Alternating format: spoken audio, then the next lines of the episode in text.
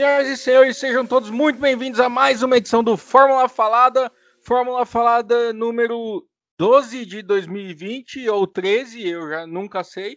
E geralmente quando eu sei eu tô errado, então vai ficar número 12,5. Edição do Grande Prêmio da Rússia. Tem muita coisa para falar, ao contrário do que foi a corrida. Então vamos dar as boas-vindas ao senhor Marcos Galdino. Boa noite. Triste essa corrida às 8 horas da manhã, né, cara? É terrível esse horário para assistir uma corrida. Com reprise às 23h30 da noite. Obrigado, Mãe Globo. Fiquei muito feliz com vocês ontem, viu? Ah, mas no caso só por causa da reprise, né? Acho que eles não têm muita gerência no fuso horário russo. Não, mas, pô, meu horário da reprise meia-noite, esses caras estão de sacanagem. Ah, sim. Seja muito bem-vindo também, Gustavo Lopes. Boa noite, bom dia, boa tarde, Edmur. Brigas, segredos, intrigas. Eu poderia estar falando de uma música do Sorriso Maroto, da disputa pela herança do Gugu, mas na verdade é Hamilton versus comissários. Hamilton versus comissários, que acredito eu que vai ser o tema central deste podcast, até porque, caso você, ouvinte fiel do Fórmula Falado, não tenha percebido ainda, este é um programa sem roteiro. Nós não temos nenhum script, nenhum roteiro, e a gente começa o programa sem saber o que, que o outro vai falar e o que, que o outro tá achando, que é o caso hoje. A gente combinou o assunto da gravação hoje? Não, não sabemos. Não. Por isso que às vezes a gente faz um programa sobre Indy, que a gente fica falando em programa inteiro de Stock Car e não fala da Indy. Por isso. Deveria combinar? Isso. Deveria. Mas isso é legal, porque isso dá uma característica que só a gente tem.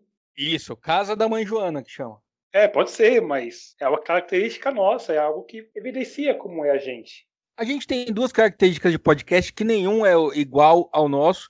Esse fato de ser sem roteiro e o fato de ser também sem audiência. Esses dois fatos ninguém compete com a gente.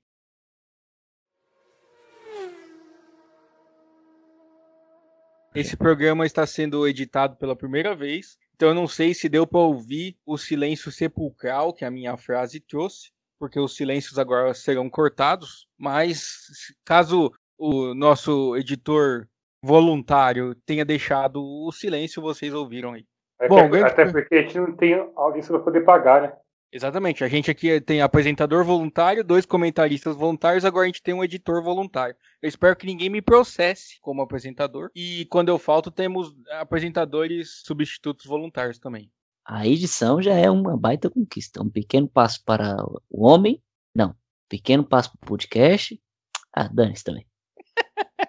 Qual que foi o contato com o editor mesmo, cara? Se a gente ficar rico, qual, qual porcentagem que é dele? Na verdade é o seguinte, é uma família de edição, né? Porque o Mania de Corrida, que é o canal de corrida no qual eu e o Galdino participamos, é editado pelo Marcel Agari. E agora o Fábio Agari, irmão dele, que vai fazer esse teste com a gente, vai editar para o próximo podcast. Que legal, cara. Posso realizar um sonho? Eu... Pode. Solta a vinheta, editor.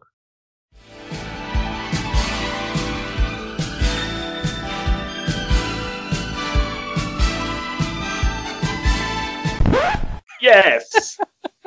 Vamos ver se a gente consegue trazer um dia o Fábio aqui. Não sei se ele assiste Fórmula 1, se ele assistir, a gente traz ele. Se ele não assistir, a gente traz mesmo assim, porque é assim que é legal. Pode trazer convidados aqui um dia, é verdade. Fica, vocês ficam aí ouvindo a participação da patroa aqui em casa, ela não assiste. Quando ela assiste sobre Força da Ameaça. Aliás, vamos agradecer aqui a sua patroa pela inestimada audiência que faz o nosso canal ser tão rico como a gente é hoje. Estou dando a chance, com menos de 5 minutos, já vou falar então que eu espero que a Ângela escute este podcast. Ela tá tendo menos de 5 minutos para perder, viu? Não é uma hora e 15. É, vamos, vamos, começar o que interessa. Vamos começar. Grande Prêmio da Rússia era pro seu Lewis Hamilton ter igualado o recorde do Schumacher. Mais ou é... menos. Era pra ele ter igualado lá na Itália, lá, né?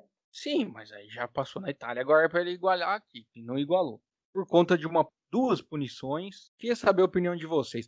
Gustavo, o que, que você achou que aconteceu ontem? Assim, eu não sei de quem foi aquela ideia imbecil de ficar ali testando a largada na saída do box e quem foi o imbecil que deixou essa ideia ser executada. Se a punição foi muito pesada, isso aí a gente pode debater, talvez haja muita margem para isso, mas que foi estranho que eles fizeram que foi de um desconhecimento da regra absurdo, isso aí não tem como negar. Agora, ontem a gente descobriu quem que é o maior obstáculo para o Hamilton não ganhar, não bater todos os recordes imagináveis da Fórmula 1, né? Quem? A Netflix. Vocês querem que eu explique? Por favor. E é verdade. Ela Verdade. foi liberada para fazer dois episódios dentro da Mercedes. O primeiro tinha sido na Alemanha, no ano Ano passado. passado, e o Hamilton bateu, entrou com o carro onde não devia entrar, teve aquela cena dos trapalhões com a Mercedes correndo, e ontem. Ou seja, se a Netflix passar metade do campeonato visitando o box da Mercedes, a gente vai ter pelo menos um campeonato competitivo. Puta, que eu não vi essa última temporada do Survival, eu preciso assistir, cara. Inclusive, na sexta-feira, nas redes sociais estavam falando isso. O recorde do Hamilton ficou mais longe, pois a Netflix estará no box da Mercedes. Realmente, talvez esse seja o problema. O que, que você achou das punições pro Hamilton? Só para contextualizar, se você está escutando esse podcast sem assistir o Grande Prêmio, não sei qual o sentido, mas acontece. O Hamilton foi punido com 5 segundos por testar a largada em um local proibido e foi punido com mais 5 segundos por testar a largada num local proibido. Mas como assim a mesma punição? Não, é que ele fez duas vezes. Ele saiu com Não carro do satisfeito, Exatamente. Não satisfeito em fazer a primeira coisa errada, ele fez a segunda. É, sabe quando você. Às vezes você passa no radar, um pouco acima, quando vem o outro e fala assim: já tomei uma multa, eles não vão mandar duas. E passa de novo. Só que vem as duas multas. É a mesma coisa que aconteceu com ele. Teve que ficar parado 10 segundos quando ele fez a parada no banco. Primeiro que a corrida do Hamilton já estava meio complicada, porque já no sábado o Vettel deu aquela pancada no treino classificatório, que aliás eu, eu confesso que eu perdi, porque eu achei que ia ser às 10 e eu não sabia que na Rússia era diferente. Aí ele saiu e ele abriu a volta para poder dar a volta rápida no último segundo, praticamente, né? No último segundo de verdade. Então ele largou com o pneu vermelho, enquanto todo mundo estava com o pneu médio. Ele estava com o pneu macio, agora com com o pneu médio. Já tinha uma desvantagem ali. Mas todo mundo sabe que quando é o Hamilton, isso não é garantia de nada, né? Eu acho assim, se ele infringiu uma regra ali, a punição era aquela, ela tem que ser cumprida. Eu só achei um certo exagero dos caras chegar, de colocar ponto na carteira, aquela coisa toda, porque assim, tem gente que faz muita coisa ali, uma abraçada, e sequer teve uma corrida só de punição. Então isso eu achei um exagero. Mas eu acho isso. Se teve essa cagada, tem que pagar. Simples. Não, mas se tiver na regra que ele perde um ponto na carteira por cada vez que testar a largada fora do lugar, aí tá certo ele perder também. Mas pelo que eu entendi, não sei. Eu não, não vi como é que foi durante o dia. Deram os pontos na carteira dele e depois tiraram, né? Exatamente, é aí que eu queria chegar. Então. Se ele realmente fez algo errado e na regra tá lá 5 segundos mais um ponto na carteira, eu concordo com tudo que fizeram. Mas se ele estava errado, por que tiraram os pontos da carteira depois? Isso que me faz levantar a suspeita de que a punição veio de uma forma meio esquisita. Porque ele tá na Rússia, a Rússia é um país meio complicado, eu nem gosto de ficar falando muito aqui, porque os caras monitoram tudo. Apesar de achar a Rússia que deve ser tudo amigo nosso, né? Mas falando sério, alguém falou, vamos marcar a Rússia para sempre no recorde do moço? Não sei. a Liberty Americana. Eu não sei. É muita teoria da conspiração. Mas eu achei Não, mas- esquisito, porque ele mesmo falou: todo mundo vive fazendo isso, em todas as corridas ninguém nunca foi punido. Pegaram ele e deram duas na mesma prova. Não sei, nunca vi, porque a gente, infelizmente, aqui no Brasil não ficam mostrando o pré-prova, e mesmo que mostrassem o pré-prova, enquanto os caras estão testando largada, os repórteres estão entrevistando os pilotos, enfim. A gente também não ia saber, né? Então, exatamente, é o tipo de conteúdo que não vai pra televisão. O que eu acho que, assim, alguém caguetou, entendeu? Mas aí até aí tem GPS, os caras monitorados o tempo todo. Tanto que tinha imagem, tem as imagens de fora mostrando ele fazendo isso. Ao mesmo tempo, é isso que você falou, ele ia ganhar a corrida? Eu não sei, porque ele teve 10 segundos de punição. Ele estava em primeiro lugar quando parou. E quando ele volta, quando os três carros da frente alinham, ele volta lá atrás, mas ele volta 20 segundos atrás do Bottas. Ou seja, o Bottas conseguiu colocar 10 segundos a mais nele nesse Mas tempo que ele ficou porque- de pneu médio. Isso porque, pneu minha, ele tava com o pneu macio, só que ele não conseguiu abrir uma vantagem enorme, assim, em relação ao segundo, entendeu? Sim, por isso que eu tô dizendo. Sem a punição, eu entendo que ele ia voltar atrás dos dois do mesmo jeito. Eu também acho. que A gente sabe que o Lewis Hamilton tal, que ele é o melhor piloto da atualidade e tal, mas assim, sem a punição, com punição, eu acho que não é garantia que ele ia vencer, entendeu? Não, não é. O que eu acho é o seguinte: eu acho que a punição tirou da gente a perspectiva de uma corrida melhor, porque ele ia voltar com chance de chegar no Verstappen e no Bottas. Ele ia voltar Então, mas- atrás, mas ia ter briga. E aí não deu pra ter briga. Mas eu pensei nisso no sábado. Tanto é que quando a gente foi fazer aquela aposta do bolão lá que eu comentei com vocês, eu falei assim: o Hamilton tá com esse pneu macio. O Verstappen vai largar com o pneu médio. Eu não confio no Bottas. Então, assim, eu apostei que quem chegaria primeiro seria o Verstappen. Sim, então. Eu É acho que, que, o Verstappen. Ah, não, o Verstappen largou de, de médio também. Ó, você não confia no Bottas, ele mandou um recado pra você né, depois da corrida, então. tá? Não, sim, mas assim, não é só eu que não confio, né? Vocês confiam também. Nem Fala, ele mas- confia nele. É porque eu já tô de Aliás- saco cheio também. Toda corrida que ele ganha, ele fala: quem me critica, vai se.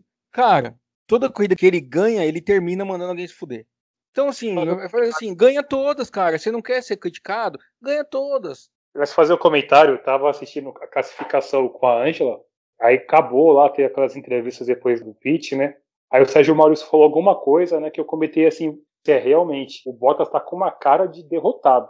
Aí a Angela virou e falou assim, por que você fala isso? Porque ele, ele tá apoiando o Hamilton, ele não sabe mais o que ele faz pra superar o Hamilton. É, e nesse E- caso ele ainda ficou atrás do Verstappen, né? Tava com cara de derrotado mesmo. Eu não acho que ele tá furioso, ele tava com cara de derrotado. Mas, assim, o que me irrita é tá virando um Leclerc, esse showzinho depois, de xingar. Cara, o que, que o cara ganha com isso? E outra, ninguém é obrigado a torcer para o Bottas, não. Mas, Quer assim, saber? Ninguém gosta dele mesmo. Ah, e dane-se. Mano, assim, eu- é. ele não é nem tava- o melhor finlandês no grid. É... Então, eu acho que isso ia dar a perspectiva da corrida ser razoável e com as punições, isso que eu digo, o fato dos pneus serem diferentes e tal, acho que ia ter uma chance de ter disputa pela primeira posição, ou de repente, pelo menos pela segunda. Não teve isso, e vamos combinar, a corrida foi muito, muito chata. Mas o GP da. Rússia, geralmente ele é chato, né? Sim, é um GP muito bonito e tal, mas a corrida tende a ser chata. Mas essa aqui é que a gente veio de uma corrida boa, de perspectiva de melhora e tal. Foi uma corrida mu- muito chata. E o horário não Ah, ajuda, mas- né? Eu fui assistir pelo Globoplay, eu fui correr quando voltei era umas já mais de 9 horas. E mesmo assim, cheguei em casa, tomei banho, tomei café, tudo que faz acordar. Só que mesmo assim eu dormi. Com 32 voltas eu dormi e acordei com 40. Pode Não, e continuar. pelo que eu vi no grupo, foi 100% de aproveitamento, né? Dormimos os três durante a corrida. Não, não, eu, eu não dormi, cara. Eu dei uma piscada duas vezes, mas eu não cheguei a dormir, dormir. Só que em certo momento eu tava tanto luta com sono que eu virei e falei assim: quer saber de uma coisa, meu? Eu não vou aguentar. Eu vou dormir mesmo. Aí depois eu vejo reprise na Sport TV. Aí eu falei: então peraí, antes de eu fazer isso, deixa eu ver qual que é o horário aqui. Aí eu fui ver a reprise 11h30 da noite. Falei: PQP. Falei: quer saber uma coisa? Melhor assistir, vai. Não vou ver essa O- reprise mesmo. E isso é ruim, porque geralmente, quando eles colocam a reprise às 11h30, a reprise não é na íntegra, eles ainda colocam um É, VT, melhores eu momentos. Que ia ter a largada, a- punição e a chegada só, né? E o Mas assim, passão que o Ocon deu no Ricardo, que foi bonito. E a batida do Sainz também, que foi bacana que ele fez. Posso falar agora? ficou ali uma diferença de habilidade de pilotos, porque o Hamilton, o Hamilton não, o Verstappen ele passou naquela chicane, no comecinho da corrida, numa velocidade que eu acho que foi muito parecida com a velocidade do Sainz. E ele passou com uma facilidade muito grande ali pela chicane, né? Já o nosso amigo Sainz, não, deu uma puta porrada feia. Aí eu falei assim, meu, que diferença de braço, ficou evidente agora. Não, mas aí comparar a habilidade do Verstappen como piloto com a do Sainz é como comparar a do Sainz pai como piloto de rally com o Kubica. Então, mas é culpa, mas é até, até continuando, depois disso, veio o nosso amigo Grosjean e fez pior, cara. Mas é o Grosjean, né? Eu vou falar uma coisa que não é nem piada. Eu fiquei, caramba, como é que eu vou assistir um negócio que tem um cara como Grosjean, cara? Não dá, velho. Falando nisso, o Grosjean deu uma declaração essa semana dizendo que ele não tem contrato pro ano que vem, e provavelmente ele tá fora da Fórmula 1, né? E aí ele, ele disse: não tenho contrato pro ano que vem, estou estudando minhas opções. A única coisa que eu digo que não vou fazer é Indy, pois tenho medo dos ovais. Mas é óbvio que ele tem que ter medo dos ovais, porque o cara que bate em toda a corrida tem que ter medo dos ovais. E os ovais também tem medo dele, né? É, sem dúvida. Eu, se fosse os outros pilotos da Indy, eu assinava uma petição falando: não vem. Achei legal Porra. o efeito sonoro da risada. É, então. O ladrão da casa do Grosjean, ele- até ele é contra, porque ele vai ter que viajar para os Estados Unidos e não é garantia de visto. Parabéns, Edmundo. Você conseguiu, mais uma vez, o impossível. Falar sobre o Adão Gurgel. Falando É. no- nos acidentes que tiveram, teve um outro. Eu volto na história de que a corrida foi esquisita pro Hamilton. Vocês não acham que o Leclerc tinha que ser punido por tirar o Stroll? Depende. Ele fez um favor para a sociedade mundial? Fez. Mas que ele fez errado? Fez errado. Então, Não, sim. desportivamente. O Deveria. Rafael Lopes da Globo, ele fez um levantamento legal no blog dele, que é o seguinte: ele pegou vídeos de três acidentes parecidos. Os dois do Hamilton em cima do álbum, Brasil, Áustria, e o acidente do álbum em cima do Magnussen em Silverstone. E mais esse agora do Leclerc no Stroll. Exatamente o mesmo movimento nos quatro casos. O Hamilton foi punido duas vezes, o álbum foi punido quando foi com o Magnussen e o Leclerc eles sequer abriram investigação. Eu achei que ele ia ser punido, porque no primeiro momento pareceu que ele saiu da pista sozinho, né? Tanto é que até a transmissão lá, o Leve Machado, o Luciano Butti nem deram conta que ele tinha saído da, da pista. Depois que mostrou lá a pancada, ficou evidente, né? Só que tem uma coisa que eu vou colocar aqui, até para poder não, não, perder o fio da meada. Pelo que eu vi, o, o Stroll ficou atrás do Pérez durante a corrida, né? Ele tinha um pacote atualizado do, dia, do carro, né? O Pérez não, né? Não, mas durante a corrida ele teve três. Foi o final de semana todo, né? Foi o final de semana todo que ele teve um pacote de. Não, mas atualizou o carro, não atualizou o braço, né? Tem isso também. É, é isso que eu queria falar, entendeu? Uma asa nova não faz milagre. E o Pérez estava muito fulo da vida. Tava cuspindo marimbondo porque iam dar um pacote atualizado pro Stroll e não para ele. Mas sabe por quê, né? Primeiro, o cara é filho do dono. Segundo, você não tem contrato pro ano que vem. Terceiro, o cara é filho do dono. Então, mas o que aconteceu foi o seguinte: o Stroll já tinha estreado o pacote na outra corrida, a Itália. Só que aí ele deu aquele PT no carro, eles perderam praticamente todo o pacote do carro e o pacote que tinha, que era pro Pérez para essa corrida agora que ia atualizar junto com o Stroll, foi pro Stroll. Então, aí complica, né? Porque o Pérez está pagando também, tem esse lado. Então. Eu até entendo, mas. Enfim. Parece aquela briga do Leblon. Qual briga? Você não viu o pau quebrando no Leblon? O pessoal passando com um carro conversível, o pessoal jogando garrafa d'água. Ah, Recomendo, viu, Edmo? No Leblon, bom. eu entendi é. falar no Lebron. Achei que você estava falando do jogador. Não, que ninguém ah, é maluco de brigar com o Lebron, né? Exatamente. Tá com o Lebron James, cara. É, eu também. Falei, ué, mas quem foi o idiota? Foi o Bruce Willis com a metralhadora, foi brigar com o LeBron James. É. Quem que teve a coragem de brigar com o LeBron James, né? Meu Deus, cara, é muito macho. Ou suicida, né? Mas não pode falar isso que é setembro amarelo. Enfim. Então, eu achei essa falta de punição muito errada. Muito esquisita. Porque você não pune o, o Stroll. Stroll também merecia ser punido, só por estar tá no grid.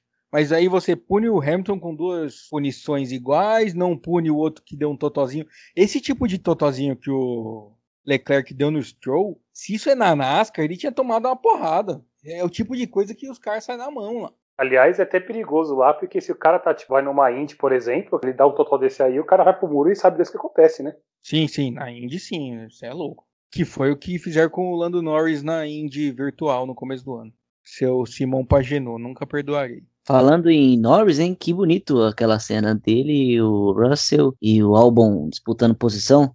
Os caras são amigos, prestou, né? né? Na corrida. É, Sabe que eu achei talvez seja por isso. Sabe o que eu achei engraçado? Que eles colocaram no perfil oficial da Fórmula 1, acho que foi no Instagram, essa imagem dos três dividindo uma curva, aí em cima umas fotos da época que eles estavam fazendo a corrida virtual, cara. Foi bem legal isso aí. A primeira volta da corrida foi bem boa.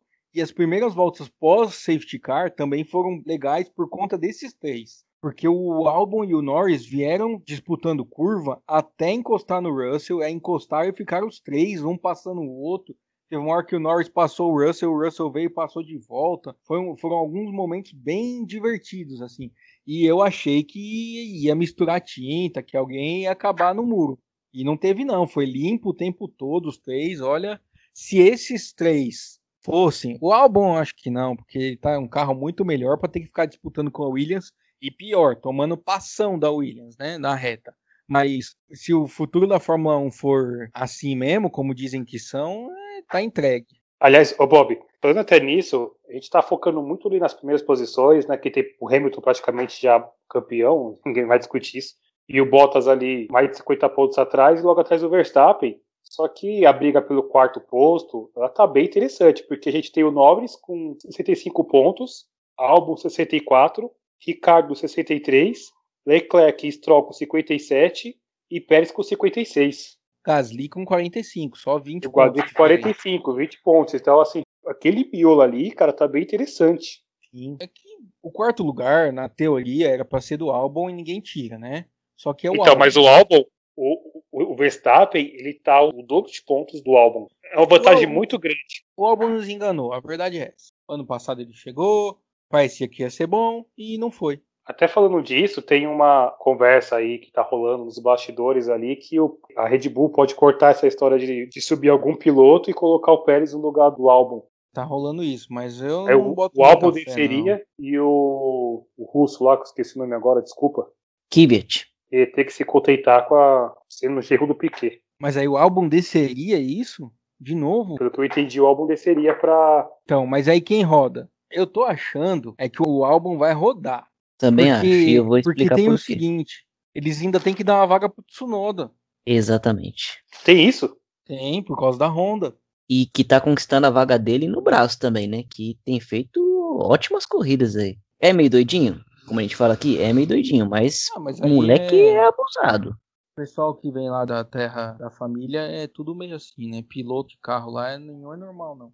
Ah, Aqueles que não são pilotos são normais. Também não. Eu acho difícil de deixar o álbum sem equipe, né? Tem tanto cara aí na Fórmula 1 que ele é melhor, cara.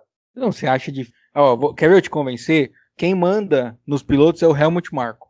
Não, sim, mas eu digo difícil ele não ir pra outra equipe que não seja da Red Bull, entendeu? Mas e que equipe? Porque não tem vaga pro ano que vem. É, o, Esse é o o Raikkonen. problema. Raikkonen dá certo pro ano que vem. O Aí Mick tem o Mick Schumacher, Schumacher. O Mick Schumacher Mick é o Schumacher. companheiro dele. Na Haas, só Deus sabe, né? Na Haas, provavelmente vai ser também piloto Ferrari. O que dizem é: na Haas vai ser o Giovinazzi e mais um. Provavelmente esse mais um seja alguém vindo da Fórmula 2. Alguém novo.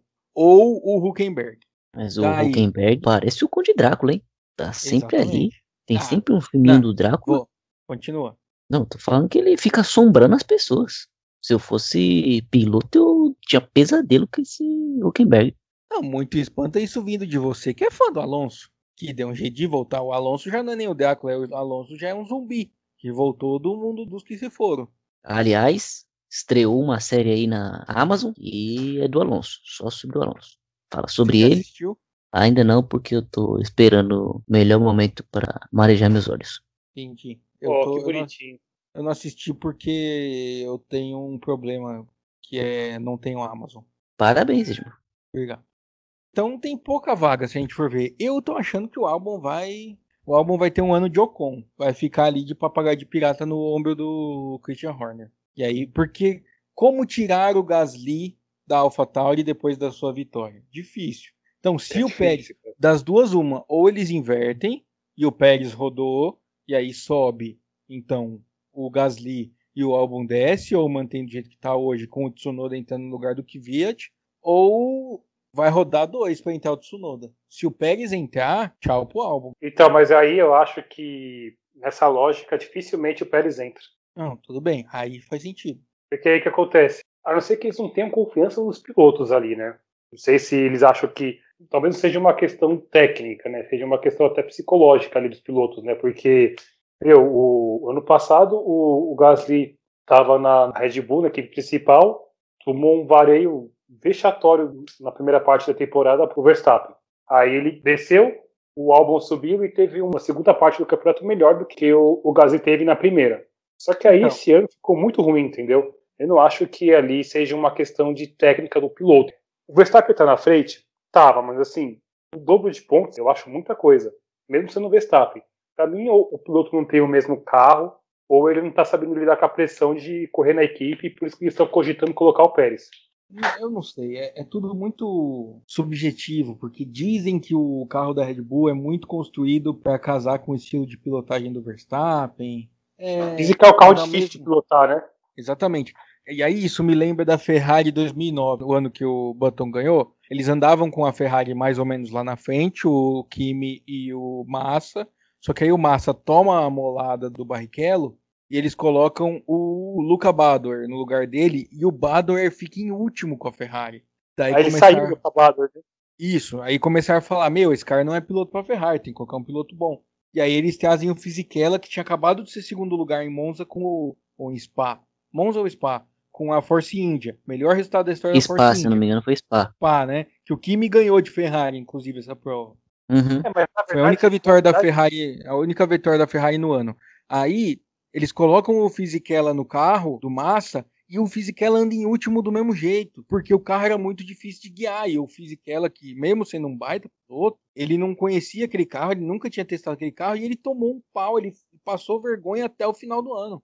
É, mas o E ele plano ficava dois, três segundos atrás dos outros caras. Exatamente, era Por vergonha, assim. E o plano A ali da Ferrari era o Schug, né? Mas assim, Não passou no teste físico. é, porque ele pegou um carro de duas temporadas antes, pegou um carro de 2007, eu acho, né?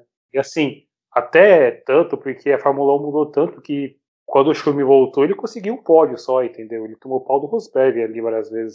Pois é, foi feio.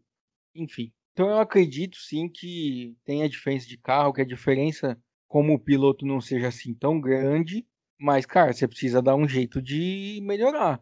Ah, o carro é feito por estilo de pilotagem do Verstappen, então adapte o seu estilo, meu amigo. Porque senão você Mas vai será- rodar. Mas será que também não tem um pouquinho de falta de paciência da equipe ali, de tratar com os pilotos? Porque, assim, a gente sabe que a Red Bull não é uma, uma equipe que trate com carinho seus pilotos, né? Eles, eles mandam rodar sem dó. Não é uma coisa que é, que é nova, né? Eu lembro qual temporada que foi que o Nick Lauda estava na Jaguar já, como manager, como um dos diretores da Jaguar, e ele estava bravo com os dois pilotos que ele tinha, ao ponto de ele pegar o carro e ele testar o carro na pista. Se não me engano, foi 2005 isso. Eu lembro disso. Pode até ser. Pode até existir essa falta de paciência, mas a falta de paciência, pra mim, não justifica os resultados pífios do álbum esse ano. Ah, não, sim. Até pelo que o Russell ele comentou, comentou isso outro podcast, né? Ele dizer que tinha algo na equipe da Red Bull que atrapalhava ali o álbum. Ele não tirou isso da cabeça dele. Alguém comentou com ele, né? E a gente sabe que ele é amigo do álbum. Não sei, mas é. Até hoje isso aí ficou meio esquisito. Enfim, a gente tá falando de mercado de piloto e estamos fugindo de novo da corrida. A gente tem que votar, inclusive, e eu, tô pensando em como fazer isso, porque é uma das vezes que eu vim completamente despreparado para esse tipo de comentário neste programa. Que, aliás, é outra marca desse programa, né? certo, Gustavo? É o despreparo. Eu diria que essa é a nossa maior marca. No dia que a gente perder o despreparo, esse programa não vai ter mais audiência nenhuma. É que a corrida foi tão morna que deu até um desânimo, assim. O próximo grande prêmio vai ser em Nürburgring, e até agora eu não entendi porque que vai chamar grande prêmio de Eiffel, porque pra mim a torre Eiffel ficava lá em Paris, e aí Eiffel na Alemanha, e Tem uma explicação. tem a explicação que não é grande prêmio da Alemanha porque a Hockenheim é dono da, tem dos direito. direitos. Tudo bem. É, não tem Mas por que, que não chama grande prêmio da Europa, como sempre foi em Nürburgring? Por que Eiffel, entendeu? Minha questão é por que Eiffel, não porque ah, não é Alemanha. Entendi, entendi. Porque pra mim a Torre Entendi. Eiffel fica na França, entendeu? E não teve corrida Entendi. na França esse ano. E nem vai ter. E Vocês falaram tanto da França no passado que nem corrida lá vai ter. me- arranjaram um vírus aí pra tirar. O que é pior, Gustavo Lopes? Olha só, eu arranjando problemas jurídicos pra nós mesmos. O Grande Prêmio da França ou a pandemia de coronavírus? Eu acho que a pandemia com o Grande Prêmio sendo realizado. A falta Essa de Grande combi- Prêmio da França. Essa pra dar uma combinação, exatamente. Aí os infectologistas do mundo todos se reuniram para fazer esse requerimento. Porque aí, se a gente sofrendo com problema de não pode sair de casa, aí você fica em casa, você tem que assistir essa corrida, ninguém aguentar. Ó, tá vendo? Eu não tinha pensado nesse cenário. E o pior, aí pra ficar ruim pro Galdino também. Pensa você com o coronavírus, o Grande Prêmio da França sendo realizado às 8 da manhã. Você desligou o microfone enquanto você falava, Galdino. É porque de pensar, ele fica apertando todos os botões. Isso é uma tortura, cara. Quando o Galdino coloca o microfone dele no mudo, me dá um medo por conta da semana passada. Foi o momento Não, é- histórico desse mas- programa. Porque eu não tô na coxa acústica. Você não está na concha acústica hoje? Não, fica tranquilo. Isso não vai Ah, se tá repetir. bom. Foi uma descarga de energia, né, Gustavo? Foi. Foram emoções variadas, aquele barulho de tsunami. Eu fiquei preocupado. Parecia aquele programa do Castelo Ratibum. Ah, vindo mal pelos encanamentos do castelo. Fiquei preocupado com o Galdino. Pois é, né, cara? Ai, muito bom. É, vamos lá. Eu não sei com quanto tempo a gente tá de programa, porque tivemos uma interrupção. Eu fui expulso do meu próprio programa. Aliás, se o Ah. pessoal puder fazer uma. Tem como colocar aquelas vaquinhas no ar pra juntar um dinheiro e me ajudar a comprar um celular? Porque a gente já não tem orçamento aqui no programa. Pensa quem nos escuta. Ah, Falando em semana passada, semana passada não teve programa, porque aí eu vou fazer uma meia-culpa, que no programa anterior eu reclamei todo mundo que ninguém assistia a corrida, né, às 24 horas de Le Mans, e aí no fim eu também não consegui assistir. porque eu tive um problema que eu dormi.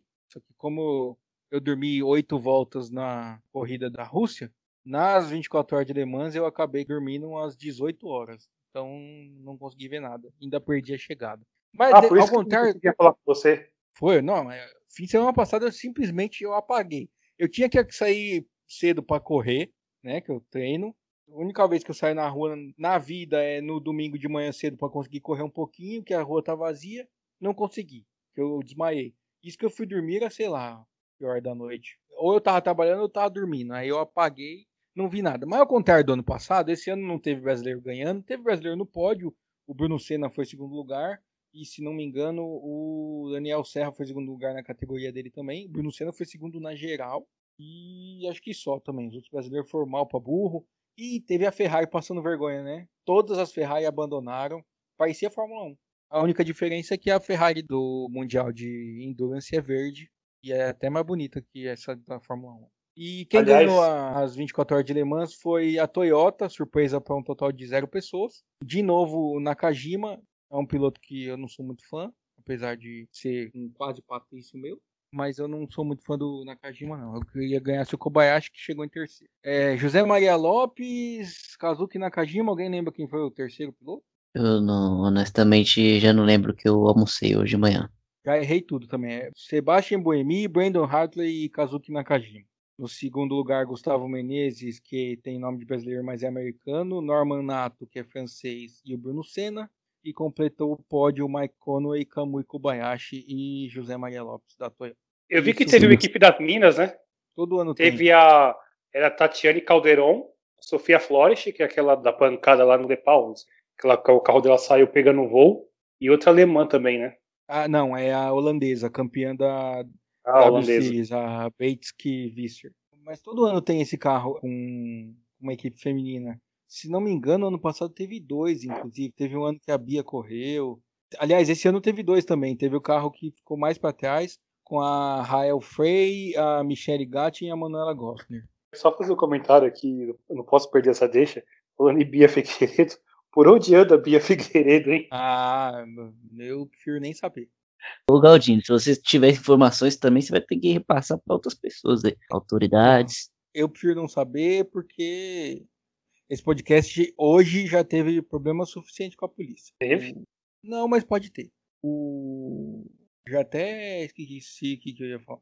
Você estava explicando por que, que não teve podcast semana passada. Ah, deixa eu falar um negócio pra vocês. Vocês viram a pancada que teve na Fórmula 2? Nossa, cara, eu acho que a cena depois da pancada que foi pior que a pancada. O cara sai do carro como se tivesse, tipo, um, uma catástrofe gigantesca, meu. Foi uma cena bem feia, assim, né? E Acabou teve, com a corrida, teve, né? Teve sete voltas a corrida, né? Quem que é o, o Jack, Jack Aitken, né? Que tava no carro laranja. Ele foi parar entre o é. muro e os pneus. Eu também não entendi. O muro saiu, né? O muro acho que engoliu os dois carros. Teve carro que pegou que... fogo, né? Sim. O do Luca Guiotto acho que pegou fogo. Aliás, até falando sobre isso, eu tava vendo esse negócio do acidente ontem, isso era uma depois da meia-noite, eu acho. Aí comecei a ver uns vídeos aleatórios. Eu caí num vídeo do Boteco da Fórmula 1, ele explicando uma coisa que eu nunca nem imaginava, que o carro por fora do carro, ele tem aquela marcação E e H, eu acho, não sei se é H, que fica em todos os carros, né, que tem aquele Ezinho, né? O E que fica perto do piloto ali, e o H, se não me engano, que fica ali é, na frente do cockpit, né? Um, é, para quando o carro estiver fora da pista, assim, se o carro sair da pista, estiver fora dos boxes e o pessoal de pista for atender o carro, ele apertar o botão para o carro ficar em neutro. Aí os pessoal de pistas fiscais conseguem empurrar o carro, né? Que já teve isso de, de não deixar engatado, que foi o falecido Bianchi, um carro da Marúcia, e o carro sai correndo pela pista, né? E o outro botão, que esse aí eu nem sonhava mesmo, é um botão perto do piloto que é um botão de incêndio. Ele aperta aquele botão e ele, ele ativa o extintor de incêndio do carro. Eu nunca imaginei que existia isso. É, o E é o extintor e o N não é o H, o N é o. É o N, isso, é o N. O N, que até ele mostrou uma cena do Weber na última temporada dele pela Red Bull, na carreira dele, aliás, na Fórmula 1, que ele demora para sair do carro, o carro pegando fogo, aí depois ele explica que ele estava tentando ativar esse extintor no carro. Hum. Então, esses dias, inclusive, eu não lembro quem se foi na Fórmula 1 ou foi na Indy que um carro abandonou e na explicação perguntaram: ah, o que aconteceu? Ele falou: deu um problema no extintor. Acho que foi na Fórmula 1. Umas duas provas atrás. Porque o extintor ia disparar e aí ia afogar o piloto. Muito doido mesmo. É um esporte seguro, né? Eu revi enquanto o Galdino explicava o E e o N. O acidente aqui da Fórmula 2, os carros passaram embaixo da proteção de pneus. Com o Gustavo falando é um esporte seguro, é uma pergunta mútil, né? Sempre tem um risco. Porque. Foi ironia. Não, passar embaixo do muro eu nunca tinha visto. Se você assiste assim, quando ele vem a porrada por baixo, o muro levanta e os dois passam embaixo. É tipo o portal de Narnia abriu e eles foram. Mas tem outra coisa que eu queria perguntar para vocês. Eu não queria ter contato com esses dois, né? Vai que eles eu queria perguntar para teste, vocês, né? que eu vi muito também no Instagram, é, o pessoal comentando nesse acidente, se teve algum piloto culpado, porque o piloto que tá por dentro, que agora eu não lembro quem que era, ele meio que, tipo, toca no carro que tá por fora e tem a pancada. É que a imagem não tá boa, né? A imagem corta quando dá o. Aquelas coisas de. Quando tem acidente feio, eles não mostram inteiro. Apesar que ninguém se machucou dessa vez, então. Não sei. O Jack Aitken, a impressão que eu tenho é que ele escorrega. Não é que ele tentou dar no meio. É, eu também quando ele achei faz isso. a curva, ele escorrega e aí pega o outro cara e aí não tem o que fazer. Ele perde tração. Também achei. Que é uma curva que eles não estão fazendo em baixa velocidade, pelo jeito, né? Não, ali não. Foi o Não. ponto de ultrapassagem na Fórmula 2, foi essa curva. Tava todo mundo tentando pegar o vácuo ali, da, da- abria o, a asa na reta. Aí quando chegava ali, disputava a ultrapassagem por fora. Foi assim que o Tsunoda deu uma bela de ultrapassagem. E a galera tava tentando fazer o mesmo, mas infelizmente o, o muro foi achado. E foi ali que os três da Fórmula 1 vieram ameaçando se ralar também, né? Sim. Albon, Também. Norris e Russell. Ah, bom, tem algumas notícias de Indy. Vocês preferem dar a notícia antes para dar tempo de pensar no voto? Pode ser. Vocês já estão com o voto na cabeça. Então vamos lá. é, Quem tá de volta na Fórmula Indy, pelo menos na próxima rodada, que vai ser uma rodada dupla em Indianápolis, no circuito misto, é o brasileiro Hélio Castro Neves. Dissemos que não tinha mais brasileiro na Fórmula 1, tá de volta. E tá de volta por um motivo muito, muito esquisito. Ele volta na McLaren, vai trabalhar com seu ex-companheiro de equipe Gil de Ferran, que agora é chefe na McLaren, e o Hélio vai ser o substituto do Oliver Askew, que está saindo da McLaren temporariamente, porque na última corrida ele se sentiu tonto durante a prova e fez o teste físico da Indy e não passou. Ele está com algum problema de saúde que o impede de guiar um carro de corrida até que ele esteja curado. Hélio Castro Neves será seu substituto. Curioso, não? Brasil, Zil, Zil. Então, mas o que, que você achou da saída do Askew? É preocupante, né? A pessoa não se sentir bem, assim. É perigoso ser alguma coisa mais grave. Eu não tenho dúvida de que se eu sentar numa McLaren da Indy e ficar dando volta lá em Mid-Ohio, eu ia ficar tonto também. Mas eu nasci assim. É, é isso que eu ia falar. Provavelmente, se fosse comigo também, eu não ia saber diferenciar a tontura do que eu sinto normalmente com a tontura que eu tava sentindo no carro. Apesar de também não saber acelerar o carro. Isso aí influencia bastante. É, talvez você não se sentisse tanto. Talvez você ia entrar no carro, sair tonto e perguntar se você ganhou e o povo ia falar, mas você ainda não largou. Esse probleminha.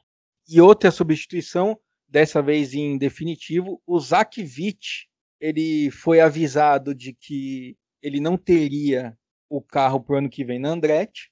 Daí ele falou: Ah, é? Então tá bom, não corro mais esse ano também. Que coisa doida. É como se quando avisaram o Pérez que o Vettel ia ficar no lugar dele ano que vem, ele falasse: Também não volto mais, se vira pra achar alguém pra pôr no meu lugar. Mas isso aí foi o que o Vettel fez na Ferrari. Ferrari falou, não vai vir ano que vem. Ele também não tá correndo mais. Vocês fingem que me pagam, eu finjo que jogo, né? Exatamente. E aí o James Hinchcliffe estará de volta a Andretti, substituindo o Witt na próxima etapa de Indianápolis. Essas eram as notícias da Indy. A Indy está parada depois de Mid-Ohio e volta com essa rodada dupla em Indianápolis no fim de semana dos dias... Semana que vem, 2 e 3 de outubro, temos o Grande Prêmio de Indianápolis e a final do campeonato dia 25 de outubro nas ruas de São Petersburgo. Tem outra notícia da Indy, que não é nem notícia. O João Paulo de Oliveira, piloto brasileiro com carreira de muito sucesso no Japão, ele deu uma entrevista para o site Grande Prêmio e ele disse que no Japão o Takuma Sato é herói porque ganhou a 500 milhas de Indianápolis. E eu queria aqui humildemente responder ao João Paulo de Oliveira que no Japão não, o Takuma Sato é um herói mundial. Onde já se viu. Qual é a surpresa do Takuma Sato ser herói?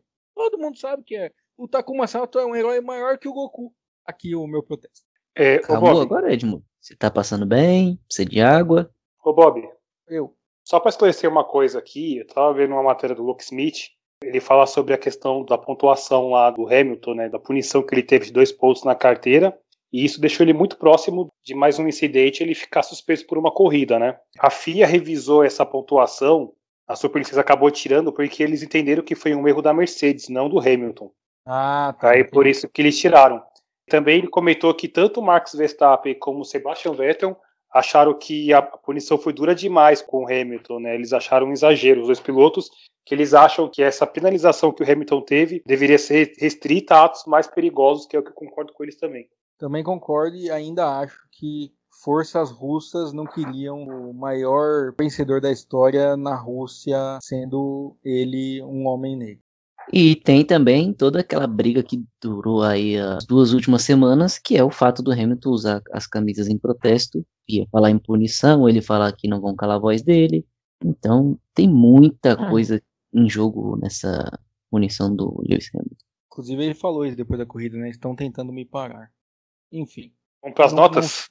não sei se a FIA tá querendo parar, mas eu achei as punições desse fim de semana muito esquisitas. Ao mesmo tempo, eu queria, sinceramente, vocês sabem que eu não sou torcedor do Hamilton, nutro certa simpatia depois de alguns anos que passei a admirá-lo e achar ele que ele é um dos melhores sim, e que ele vai passar o Schumacher e tudo, mas eu acho que simbolicamente seria muito legal ele bater esse recorde na Rússia, pensando em sociedade e não só no Schumacher. Que no Schumacher, ele encostar na Alemanha e ganhar na Itália, por exemplo, é muito mais marcante, porque digamos que ele empate na próxima corrida, que é na Alemanha, em Nürburgring, e não ganhe em Portugal e ultrapasse ele em Imola. É- Cara, você derruba o Schumacher e a Ferrari numa cacetada só, ou em duas cacetadas. Mas se fosse na Rússia, eu acho que ia ter um significado histórico legal.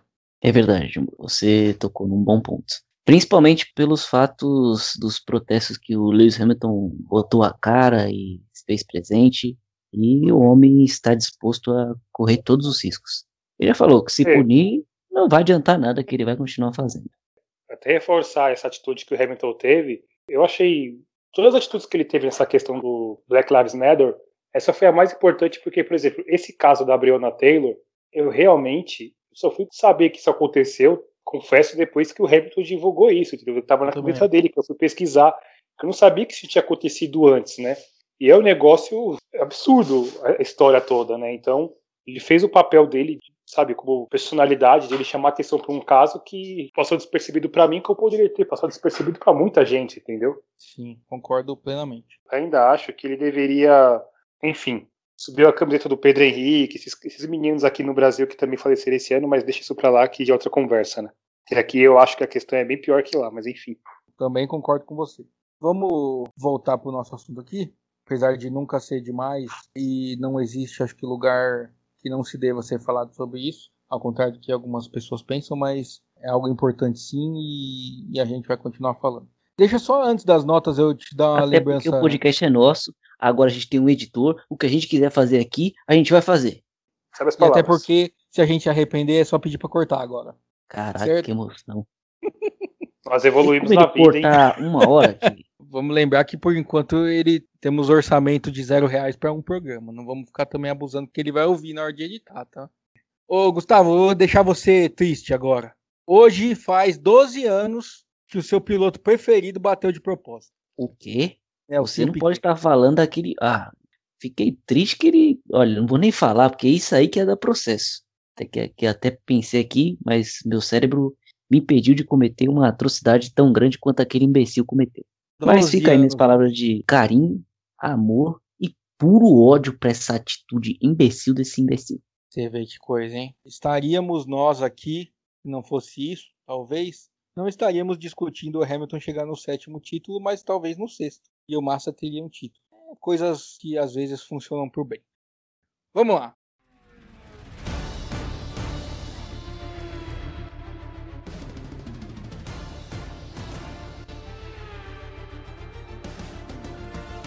Notas pro Grande Prêmio. Vou abrir, vocês reclamam que eu nunca abro, vou abrir com um cincão. Cinco pro Grande Prêmio da Rússia. Não foi tão ruim quanto aquelas do começo do ano. Não foi boa, mas teve ali umas voltas boas no comecinho, depois da largada, depois do safety car. Teve duas pancadas legal, que a gente gosta de ver pancada. Depois não teve mais nada, mas pelo menos teve mais momento de emoção do que as outras que tiveram zero. Sim, Gustavo. Vou também dar nota 5, porque a gente já espera um GP ruim na Rússia.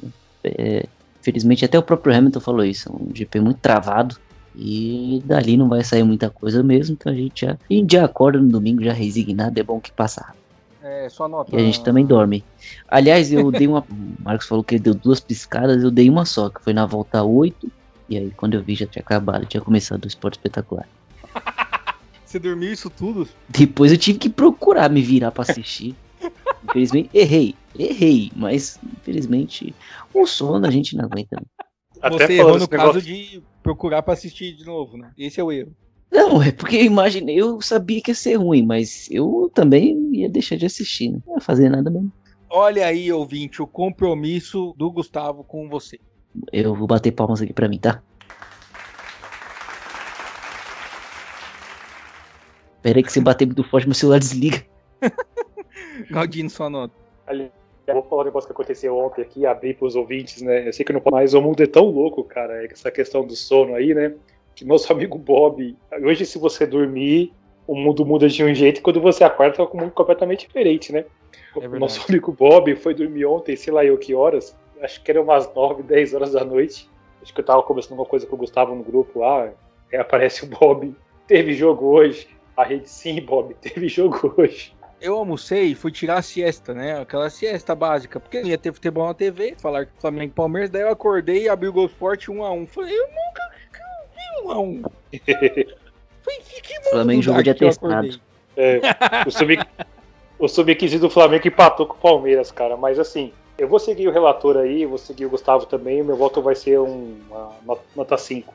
Muito bem, 5 para todo mundo. Piloto do dia. Eu? É, você, Galdino, já emenda piloto do dia, eu vou voltar. Eu não vou voltar nessa pessoa que eu pensei agora.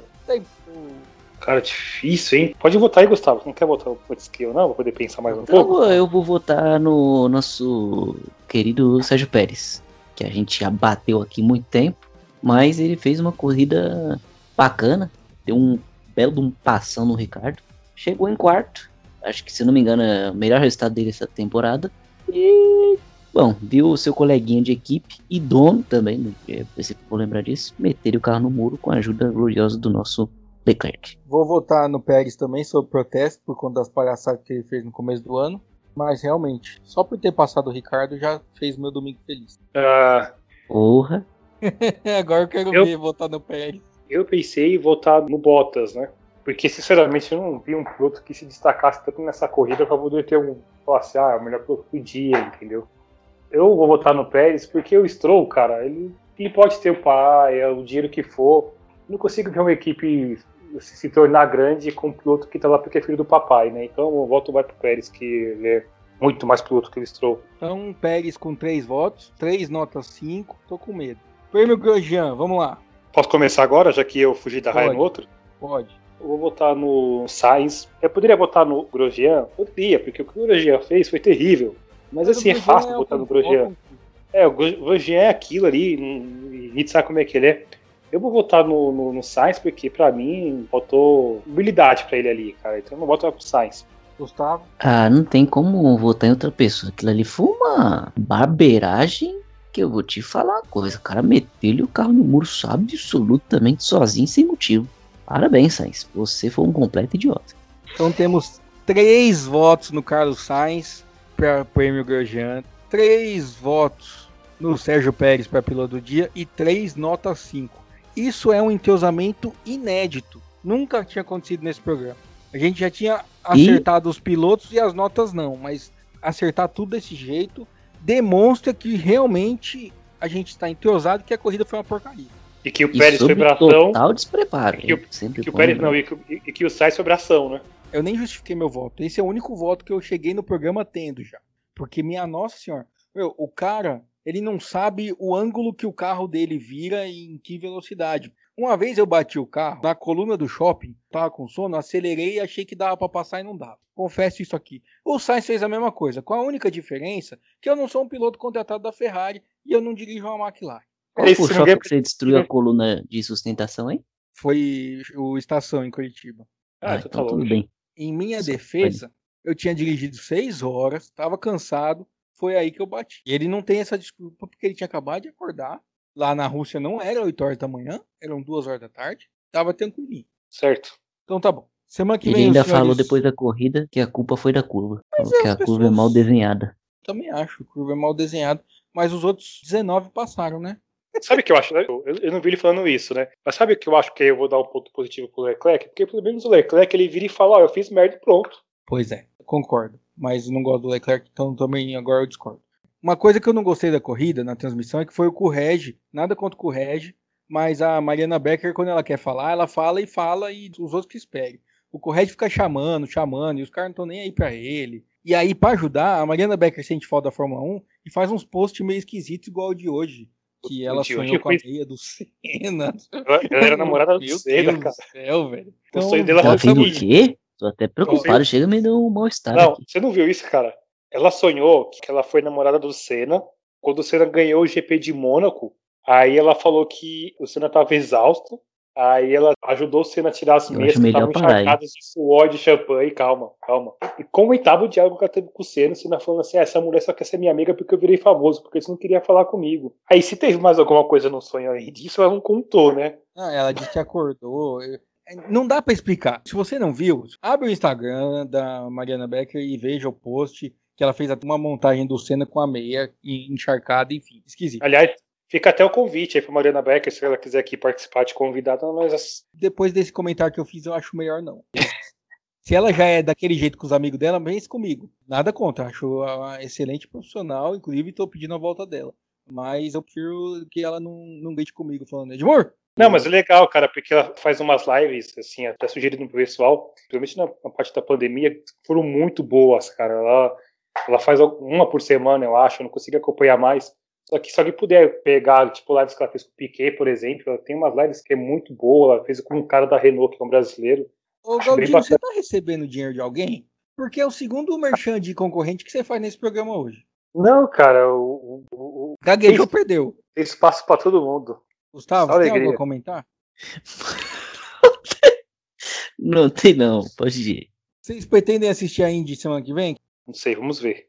Nossa! Hum, não eu, tudo bem, eu assisto. É, viu? É, vamos ver. Preciso então, verificar não, a minha agenda. Ah, é. porque semana que vem, final de semana, eu tô de plantão, então não sei como é que vai ser. É a melhor forma de assistir corrida, é deixar o celular do trabalho no mudo e fingir que tá trabalhando. Então semana que vem tem rodada dupla do Grande Prêmio de Indianápolis, não tem Fórmula 1. Então a gente talvez volte, talvez não, vai depender se a gente assistiu porque nós somos profissionais e a gente só fala daquilo que a gente vê ou que a gente consiga pelo menos fingir que viu. Como semana passada a gente não conseguiu fingir que viu a 24 horas de Le Mans, a gente não veio aqui falar com vocês e pode ser que aconteça de novo ou não. Como tudo nessa vida. Como diria o Casagrande. Certo, Galdino? Certo.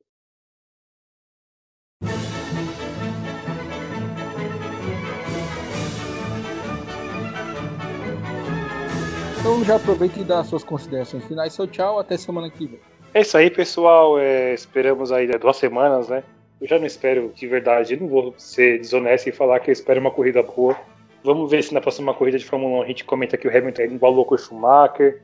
E é só esperar ele ser campeão. E vamos lá observar mais esse pilotão do meio aí para ver que vai ficar em quarto, que tá mais interessante. Que desânimo. Tá parecendo outro programa que eu falei Começa animado e o Aldino fez. E aí. Nossa, outro dia eu tava ouvindo esse podcast aqui de graça. Eu chorei de rir, era oito e pouco da manhã. Das suas considerações finais, seu tchau, Gustavo Lopes. Eu vou dar tchau mandando um abraço para uma pessoa que não corre, mas que fez o povo brasileiro se sentir muito feliz. Adesânia, muito obrigado que você fez aí. Puta. Eu de um que comentário, cara. Pessoa. Eu sei que você curte muito Fórmula 1 e se quiser um dia participar, o Edmur, você fala inglês, né, Edmur? Eu falo. Se ele quiser gravar Na terça-feira de manhã a gente acorda e grava. A gente grava, Grava. cara. Eu, Até eu porque eu, não apoio. quero também. deixar ele bravo, eu não sou idiota. Eu faço gosto disso aí, cara. Aliás, Gustavo, me deixou muito feliz o comentário e obrigado pela lembrança, cara, e pela sua ideia. Eu achei. De nada. Eu Fantástico. espero que Parabéns, os nossos cara, parabéns. ouvintes fiquem tão felizes quanto a gente e quanto o Adesanya. Grande abraço. Até, até Abraço. algum dia também, que agora a gente tem editor. A gente tá em um nojo só. Então, se a gente quiser voltar com a edição bonita. Obrigado. Se você nos aguentou até agora, muito obrigado. Este foi mais um Fórmula Falada. Semana que vem estamos de volta, ou não, falando de Indy, mas daqui duas semanas certamente estaremos de volta com o Grande Prêmio de Eiffel, que não é na Torre Eiffel, nunca me conformarei. Estaremos de volta para falar de Fórmula. Todo mundo que nos aguentou, muito obrigado. Até a próxima. Tchau! Tchau.